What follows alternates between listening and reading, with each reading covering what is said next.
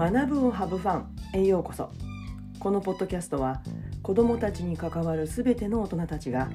自分軸を大切に毎日をハブファンするための情報を発信しています。皆さんこんにちは。自分の働き方は自分で選ぶ。フリーランスティーチャーのじゅんじゅんです、え、1月も、ね、10日になりました。いよいよね。明日から新学期っていう方も多いと思います、え、今日のテーマは、まあ、それにちなんで3学期学校に行くのが気が重い先生たちへ。このテーマでお話をします。いやあっという間の冬休みでしたよね。皆さんゆっくり体を休めることができましたか、まあ、私はねだいたい、まあ、遊んでるかサウナに入っているかまあ遊んでいるうちの一つゴルフしているか仕事しているか、まあ、その大体どれかなんですけどもでもね普段できないことをアクティブにしていました。子供たちにね会うのも久しぶりに会うのも楽しみなんですけれども人間っていうのは本当ねまあ都合のいいもんでずっと休みだったら退屈するくせに、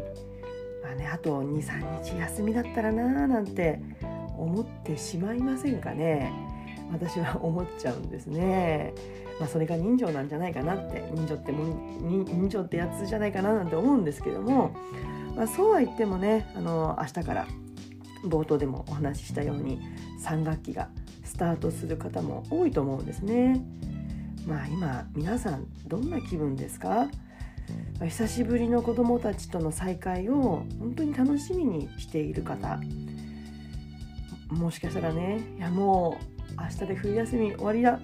もうあとは春休みを待つしかないとかね夏休み早く来いとかねうんまあ、ひたすら気分が落ち込んで本当にどんよりしている方、まあ、それぞれだと思うんですね。で今挙げた3つの気分って私が過去感じていたことなんですね。まあ、つまりもういつもね子供と笑顔でずっとワクワクしていそうな隣のあの先生も実は去年の今頃は早く週末来ないかなとか夏休み早く来てほしいって、まあ、そんな風に実は思っていたりするんですよね。いつもみんな同じ気持ちっていうわけじゃなくてその年その年で早く会いたいとか早く休み来いなんてねまあ今それぞれいろんな思いを抱えているもんなんですよね。だから私も漏れなくそういった気分を過去味わっていたんですけれども、ただね、まあ、いつの間にか緊張することもあまりなくなんかこう新しい楽器の前日やまたその当日も腰もねそれほど重くなく、まあ、軽く穏やかな気分で迎えることができるようになっていたんですね。まあ、それって実はねあの自分の気持ちをこうそのままこう野放しにしていたんじゃなくてある仕掛けを自分でするように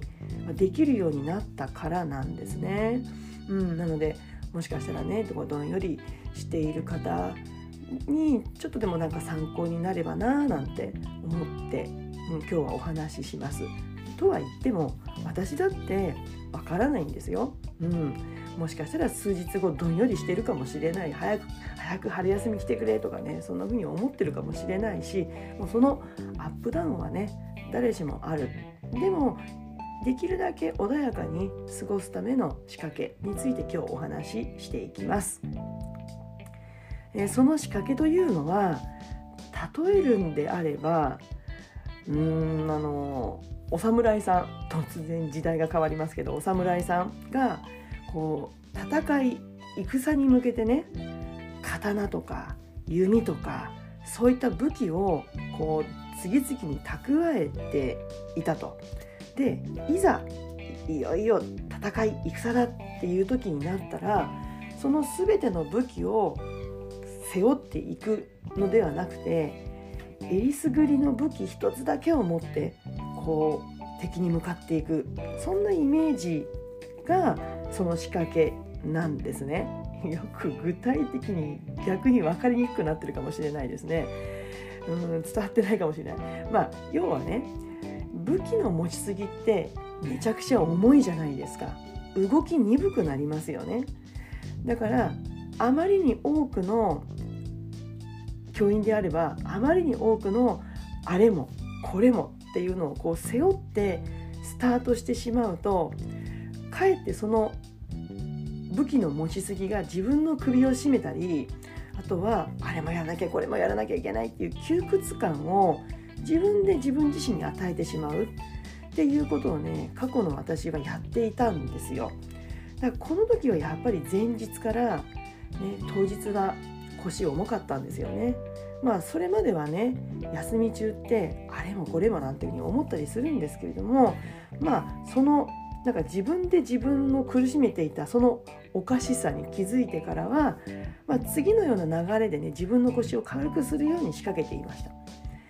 えー、4つの流れです。まず1つ目は冬休みに入る前から実は始まっていてまあ、3学期のスタート、まあ、大体1週間とかね、まあ、もしかしたら3ヶ月分も準備しちゃうっていう人もいるかもしれませんけど、まあ、私はその辺はもう無理せず、うん、1週間分の準備をしていました。まあ、アバウトのねざざっくりした、ね、予定は立てますけれどもちょっと細かめの準備は1週間分しておきました。で次に2つ目です。冬休み中の仕事の準備、まあ、つまり3ヶ月間の見通しですね。もうそれはやりたいようにやりました。そして3つ目3学期の前夜、ね、準備して蓄えていたあれこれをもう一旦全て捨てるようにしてました。もうノープラン。そして4つ目。もう当日を迎えたら準備していたうちの6割ぐらいができたらもう OK、まあ、半分できたら OK かな、まあ、そんな心持ちでいました、まあ、つまりね冬休み中に準備していた、まあ、目の前に子供のいない机上の空論ってまあ、目の前の子どもたちのこと分かってるつもりでもう実はちょっとなんか持っちゃってるところがあるんですよね。うん、だからいざ実際に子どもたちに向かった時に目の前の子どもたちに合わせて改めてカスタマイズしていくそんなイメージで焦らずできることを進めていくそんな予定を立てていました。まあ、準備していたあれこれってねもう先ほども言いましたけどちょっと持っちゃってるんですよね子どもたちが目の前にいないから。うん、だからその、まあ、危険というかあるので、うん、だからこう忘れちゃいけないのは腰が重いのは先生だけじゃないってことです。子供も同じなんですよね。こうのんびりムードで来るわけですよ。だから子供たちの中にはまだ冬休みいいなーって冬休みでいたいなーって、まあ、大半の子は思ってるわけですよ。だから初日からあれやるよこれやるよってこうエンジン加速していったらもう「あ待って」ってこう乗り遅れる子たち続出になっちゃうんですよね、待ってなんて言わないかもしれません。なんかもうぼーっとしてるかもしれない。何事も自分がやろうとしていたことのうちまあ6割できれば合格と思って自分からゆとりを作り出す。一回もう全てのプランを放り出してねノープランでいく、まあ、それをでゆとりを作り出していく方にフォーカスしていった方が自分も子供も無理のない、うん、スタートになるんじゃないかなって思います。まあ、最後にねあのあまりあの人様にね話したことのない実は私めちゃくちゃ照れ屋だったんです今でこそねあの涼しくなりましたけどもなのでやっぱりそのあれもやこれもやれなかやらなきゃっていうことだけじゃなくてね子供に久しぶりに会うってことがめちゃくちゃねちょっとハードル高かったんですよね。なんか照れくさいっていうか何をお前照れてんだって感じなんですけど。なので実は始業式前日に明日からの学校生活の気が重くなる理由の一つにその私の性格のね照れ屋であったり恥ずかしがり屋であったりまあ、内向的であるっていうところがあったんですよ。だから今でも基本的その性格は存在するんですよ。でも人や物への好奇心の方が勝ってしまっているのでテレ屋さん気質は薄まっているっていう感じなんです、まあ、そんな私なんで情けないんですけど本当に久しぶりに再会する子供にもね多少の照れが入ってることがあったんですよ。なんか妙に意識しちゃうっていうのかな。それを克服するために、まあ、演出っていうことじゃないんですけどもあることをしてましたそれは子どもたちが教室に入ってくる時間になぜか私は教室周辺の掃除をしていたんですねほうき持って。ほうき持って掃除しながらなんかこうがっつり再会に向き合う子どもたちをこう正面から迎え入れるんじゃなくってなんかこう掃除しながら「もう久しぶり」みたいなそんな感じでやってました。その方が自分も自然体だし、まあ、子供は全然気にしてないかもしれないんですけれどもでも中には私みたいに照れ屋さんもいるわけですよ。もう真正面から来られると「ああやめて」みたいなね。なんかそんな子もいる。だから何気なく「あお久しぶり元気だった?」みたいなそんな感じで出会うとうんなんかこう誰とでもこう肩の力を抜いて出会うことができる。でもがっつり掃除に没入してしまうと没頭しちゃうとなんか先生朝から掃除してるみたいなそんな認識になっちゃうのでちょっと注意が必要なんですけどもね。う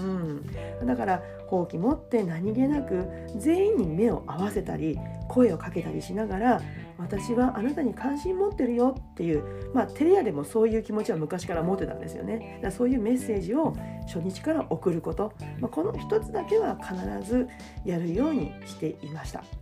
えー、今日は3学期学校に行くのが気が重い先生たちへというテーマでお話をしました。えー、ぜひね今日の内容に関するご感想ご意見お待ちしています。また質問も、えー、ぜひお寄せください。教師のメンタルヘルスフリーランスフリーランスティーチャーについてあとは学級経営などの質問をお待ちしています。えそういったメッセージや質問は LINE 公式から登録していただいて、えメッセージ送ってください。それでは次回のポッドキャスト YouTube まで Let's have fun! バイバイ